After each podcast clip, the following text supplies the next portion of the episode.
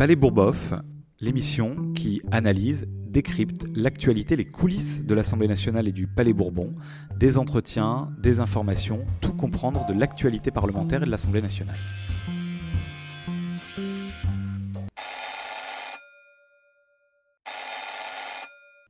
Bonjour à toutes, bonjour à tous. Euh, comme promis, on continue à euh, écouter ce qui s'est dit au colloque que j'organisais euh, samedi 13 mai dernier sur la société du temps libéré et sur les nouvelles conquêtes. Pour qu'il y ait nouvelles conquêtes, il faut savoir lesquelles nous avons obtenues, il faut connaître notre histoire. Et moi, je suis très heureux d'avoir pu échanger, d'avoir invité avec André Henry, qui a été ministre du temps libre en 1981, une des, belles choses faites par la gauche quand elle est arrivée au pouvoir. Et donc, je vous propose d'écouter euh, André Henry. Mesdames et messieurs les députés, mon cher Benjamin Lucas, Mesdames, Messieurs, chers amis et camarades, je dis cela parce que avant d'être ministre, j'étais d'abord syndicaliste. Et quand on me demande ce que j'ai fait dans ma vie, j'ai dit j'ai fait du syndicat. Deux ans de ministère, ça m'a ouvert les yeux parce que quand on est au syndicat, on a tendance à voir dans la politique des gens qui disent toujours non. Et quand on est au ministère, ça vous arrivera. Eh bien, on ne peut pas toujours dire oui. Et vous en ferez l'expérience. Alors d'abord, merci pour cette invitation, mais est-ce bien raisonnable, 40 ans après, de me demander ça? D'autant plus que tout a été dit, là, hein, madame. Tout a été dit. 40 ans après.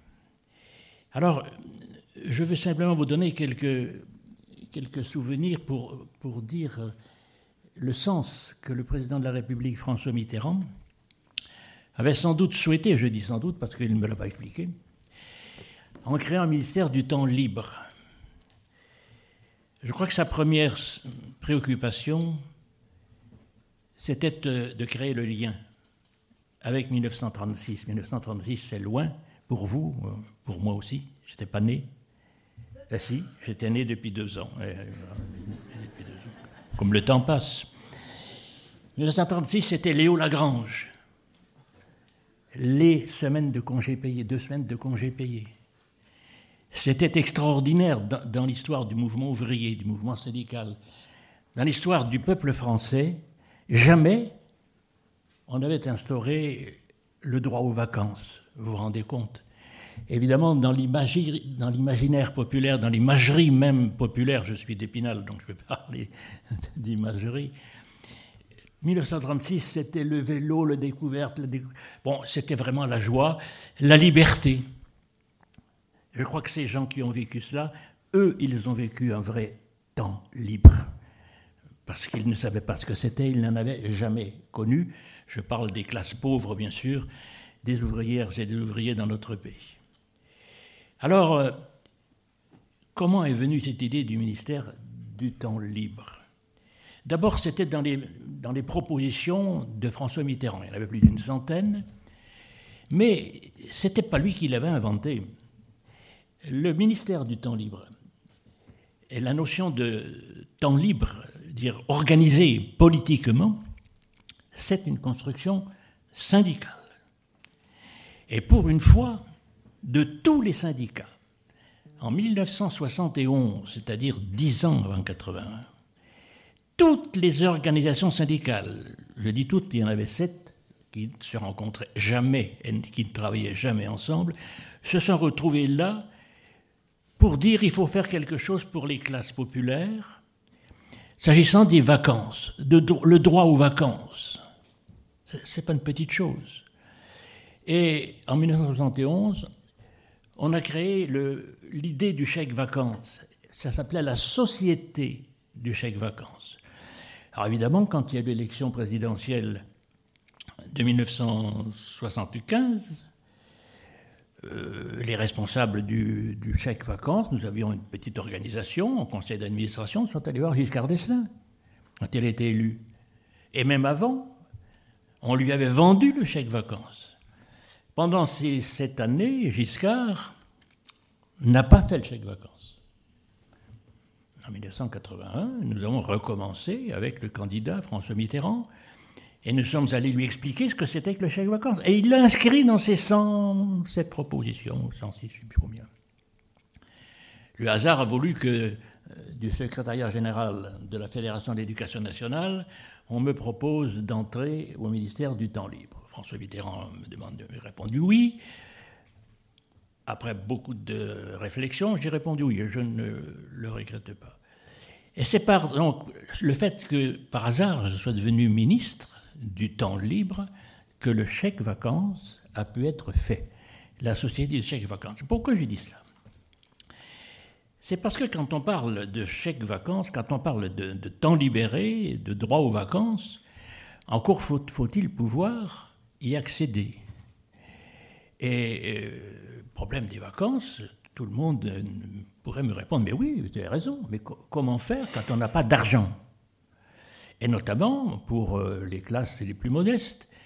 En 1981, il n'y avait même pas 50% de Françaises et de Français qui partaient en vacances. Et partir en vacances, c'est partir plus de 4 jours de chez soi, hein, 4 jours pleins. C'est pourquoi euh, le chèque vacances était l'idée, mais attention, j'ai entendu tout à l'heure Madame la maire, l'accès aux seniors pour le chèque vacances. Ce n'est pas fait pour tous, le chèque vacances. C'est fait pour les plus modestes. Et l'idée est simple. On demande aux plus modestes d'économiser un peu et on valorise dans l'entreprise cette économie. Et on valorise d'autant plus que le salaire est bas. C'est ça l'idée de chèque vacances. C'est vraiment une mesure de gauche, politique simple quelqu'un économise 100, s'il est au plus bas de l'échelle, eh bien, dans une année, il aura 200. Il pourra peut-être faire quelque chose s'il économise 400. Alors attention, le chèque vacances, on a élevé le niveau aujourd'hui. attention que le chèque vacances ne devienne pas le moyen d'aller en vacances pour les riches. Car les chèques vacances peuvent se donner et il faut faire très attention à cela. C'est une mesure pour les plus pauvres, pour les, gens les plus modestes. Alors voilà, je vous raconte l'histoire du chèque vacances, que ce n'est pas simple. Anecdote. Le chèque vacances, je le prépare avec mon équipe du ministère, naturellement, et puis j'apprends soudain que le président de la République a reçu un message du ministère des Finances disant que le chèque vacances était une horreur. Le mot n'était pas prononcé, n'était pas écrit. Mais ça voulait dire ça. Je vais voir le ministre Laurent Fabius, ministre des Finances, avec un grand vase, une belle rose rouge. Et je lui dis, Laurent, écoute, euh, t'as signé quelque chose, là, c'est pas bien. Quoi, quoi, quoi? Bon, montre. D'autant plus que dedans, il y avait, tenez-vous bien, une argumentation que je connaissais bien, que nous connaissions tous, contre le chèque vacances qui avait été faite dans une réponse d'un député, faite par Mme Simone Veil, qui était aux affaires sociales beaucoup d'estime pour Simone Veil, comme vous. Elle racontait des choses horribles sur la chèque vacances. son administration lui avait fait signer ça, elle n'avait peut-être pas vu, je l'espère. Donc euh, j'apprends ça, je dis ça à Laurent, il, avait l'air d'être étonné. Bon, très bien. Donc je suis allé voir Mitterrand. Et je lui ai dit, voilà, Monsieur le Président, c'est simple. Ou j'applique votre programme, ou vous me dites de ne pas l'appliquer. Huit jours après, la mission était en route, vous pouvez appliquer le programme. Et j'ai fait le chèque vacances, c'est fait d'ailleurs une ordonnance, puisqu'elle n'a pas été débattue, nous avons gouverné six mois par ordonnance, et ce fut la dernière ordonnance en 1982 qui a été signée, celle de création du chèque vacances, avec ensuite l'Agence nationale du chèque vacances, etc. etc. Donc c'est un des marqueurs du ministère du temps libre, c'est un des marqueurs. Mais évidemment, il y en a d'autres. Je vais quand même mettre euh, mes petites lunettes et je vais regarder mes notes.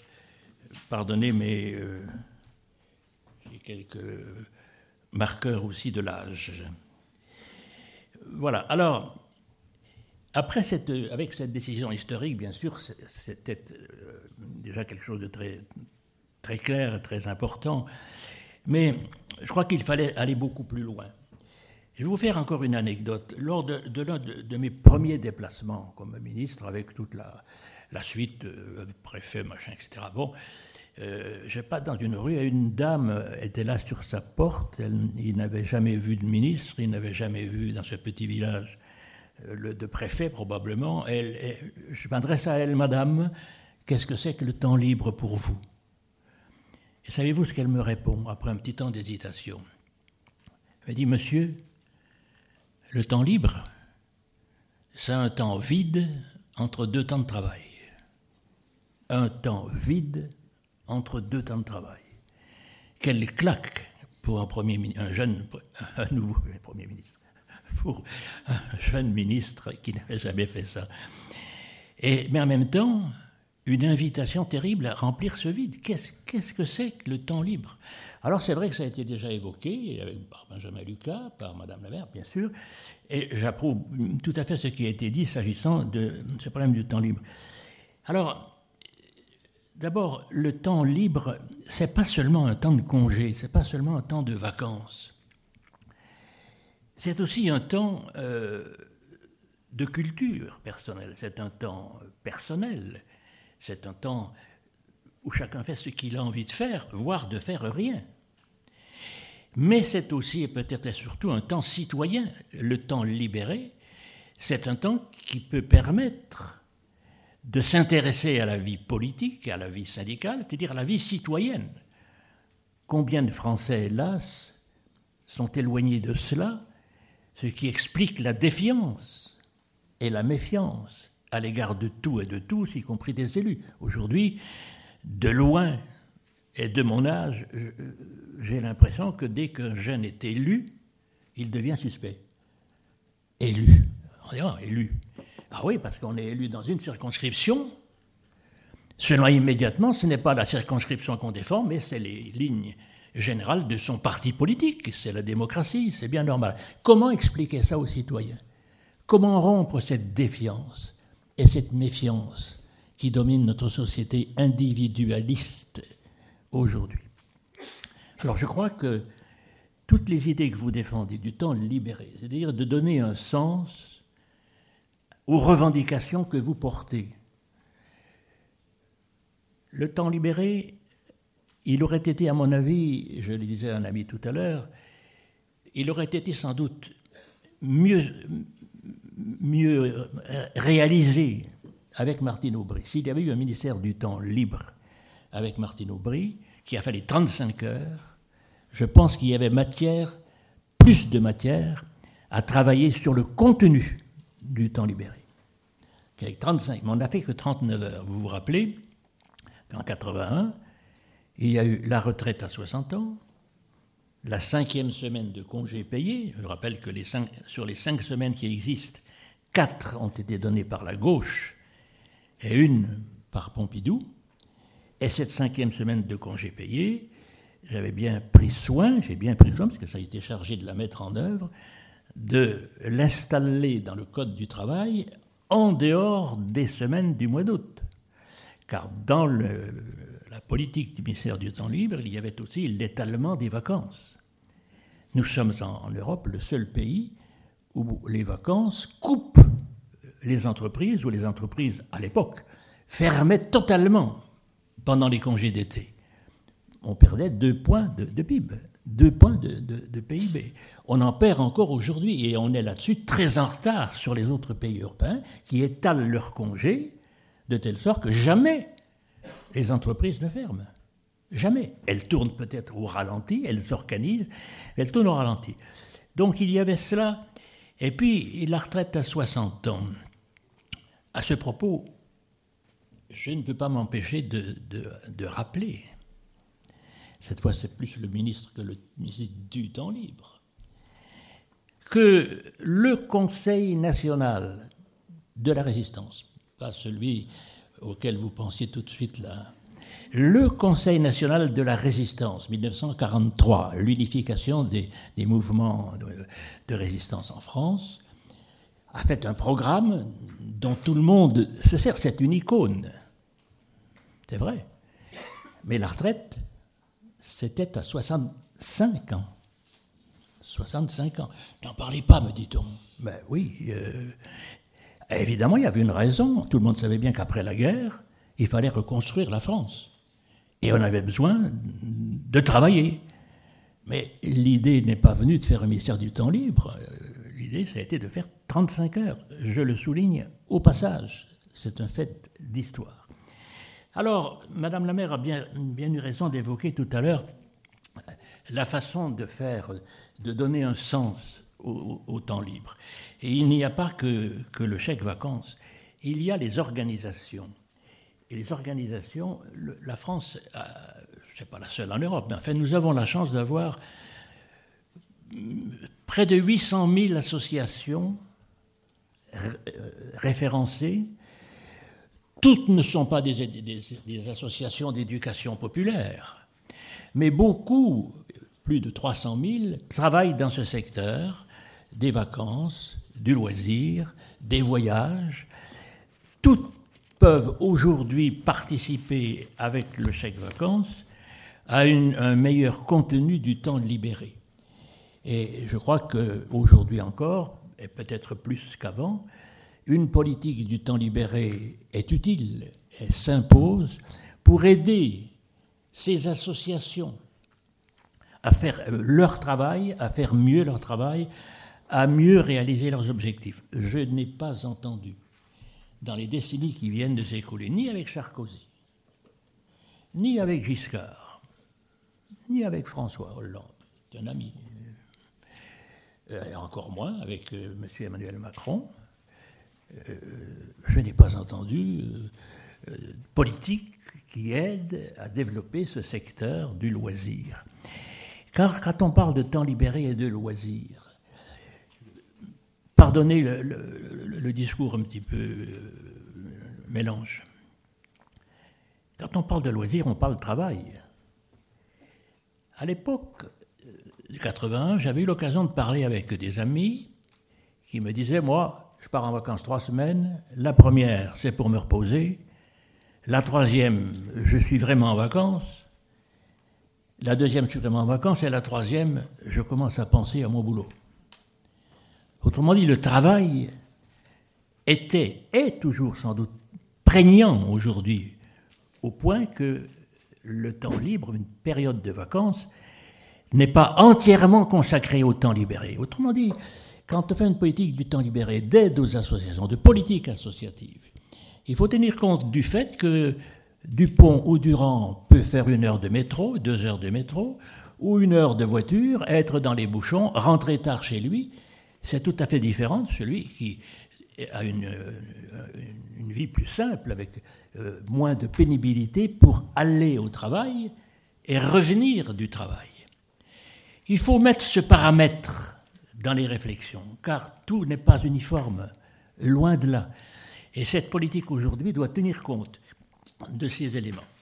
Alors, je ne vais pas me dépasser euh, mon temps, je voudrais également vous raconter quelque chose. Dans mon projet, euh, nous avions essayé, avec du ministère, de l'équipe, nous voulions aménager le temps. Nous avons fait un projet pour aménager le temps, parce que nous pensons que à côté des élus politiques, il y a l'élu social, les élus dans les grandes associations, ou même les petites associations. Ce sont des bénévoles, ils consacrent beaucoup de temps à leur association. Et celle-ci est utile ou, pas utile Elle est utile. Elle est utile à condition que l'on aide à former des animateurs. Par exemple, nous avions rénové tous les, brevets de formation des animateurs d'éducation populaire. On a relancé tout le secteur d'éducation populaire. Et euh, euh, on, voit bien qu'il euh, faut que la, politique suive de très près tout cela. Je, perds le, fil de... Donc, pour réaliser, pour faire fonctionner ces associations, les élus prennent, les élus sociaux prennent beaucoup de leur temps et de leur temps libre à eux, car ils n'en font pas leur métier, ce sont des bénévoles. Seulement, ils ont une responsabilité sociale. Et j'avais lancé l'idée qu'on pouvait, côté à côté de l'élu, du statut de l'élu, qui n'existe pas en tant que statut, a un statut de l'élu social. C'est-à-dire que les responsables de grandes associations ou d'associations d'éducation populaire, celles qui participent justement au fonctionnement et à la mise en œuvre du temps libéré, puissent elles-mêmes, ces personnes-là, avoir du temps libéré pour se former, pour se rencontrer, pour discuter. Pour aller à des réunions nationales, ben, il faut prendre parfois un jour de congé sur ses congés personnels. Et il me semblait qu'on pouvait imaginer que le statut d'élu social ajoute peut-être une petite semaine supplémentaire, justement pour ceux qui ont des responsabilités importantes dans les associations d'éducation populaire. La diversité des associations actuelles et des fédérations est telle, je dis la diversité, je devrais dire l'animosité entre elles de ces associations, qui sont en général chien et chat, n'a pas permis de réaliser cela. On ne mesure pas assez, excusez du mot, la jalousie qui existe dans, entre certaines associations. Ce qui fait qu'il est parfois très difficile de faire avancer une idée parce que l'idée avantagerait plutôt l'une plutôt que l'autre. Je me suis heurté au mur des associations, je le dis euh, complètement, puisque mon projet de loi n'est pas passé. Le président François Mitterrand m'a fait savoir qu'il valait mieux que je ne le présente pas. Donc il n'y a pas eu de projet d'aménagement du temps ni de statut de l'élu social. En revanche, j'ai pu créer un Conseil national de la vie associative qui, pendant plus de 20 ans, a fonctionné auprès du Premier ministre et puis qui a disparu dans les sables de la politique de droite. Voilà. Alors, j'aurais pu vous dire tellement de choses, mais je crois qu'il faut que, que je m'arrête parce que, euh, d'abord, j'ai le temps qui est euh, limité, c'est tout à fait normal, mais parce que ma, ma propre mémoire, quelquefois, euh, me fait défaut. Alors, de deux choses, une, où je lis quelque chose préparé, j'aime pas ça, ou j'improvise, et quand on improvise, parfois, on ne sait plus bien ce qu'on a improvisé avant. vous me pardonnerez donc si je cafouille un petit peu. Voilà, mais je fais ce que je peux. Donc vous voyez bien qu'il y avait chèque vacances, il y avait formation des, militants de l'éducation populaire, il y avait la promotion du mouvement associatif. Et ce ministère du temps libre, probablement, je l'ai dit tout à l'heure, aurait mérité d'être recréé avec Martine Aubry, mais il ne l'a pas été. Euh, ce qui a détruit, au fond, l'idée du temps libre, l'idée du ministère du temps libre, de la nécessité d'une politique de cette nature, c'est le chômage. Euh, vous êtes sans doute trop jeune pour vous en rappeler, bien sûr, mais euh, il y a 40 ans, Pierre Mauroy, Premier ministre, clamait haut et fort que nous avions atteint la crête du million de chômeurs. Du million de chômeurs. Sous-entendu, si c'est la crête, c'est fini. On est au-dessus. Et quand on était au-dessus, ben, il y avait une autre crête. Et on allait ardemment vers 2 millions de chômeurs, à tel point que, me déplaçant chaque semaine dans les départements et rencontrant les élus, rencontrant les militants euh, de toute nature, euh, on me bourrait les poches d'émotion, parce qu'il me disait, mais tu as été syndicaliste, tu, le diras à Mitterrand. Alors j'ai fait ça au début, j'ai donné au président des motions de type syndical, jusqu'au jour où il en a eu marre, où il m'a fait savoir que ça suffisait, euh, que j'étais ministre, que je n'avais plus à faire ça. Mais c'était quoi la réalité? C'était quand j'avais fait mon petit discours de ministre, avec toutes les, les huiles de gauche, c'est des huiles quand même, autour de moi, ben on venait me dire à l'oreille, Monsieur le ministre, vous avez, raison, on est d'accord avec ce que vous avez dit. Mais là, à côté, on va fermer 20 postes. Là, vous savez que cette usine-là, elle va fermer.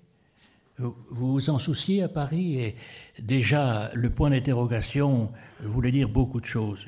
Oui, on s'en souciait.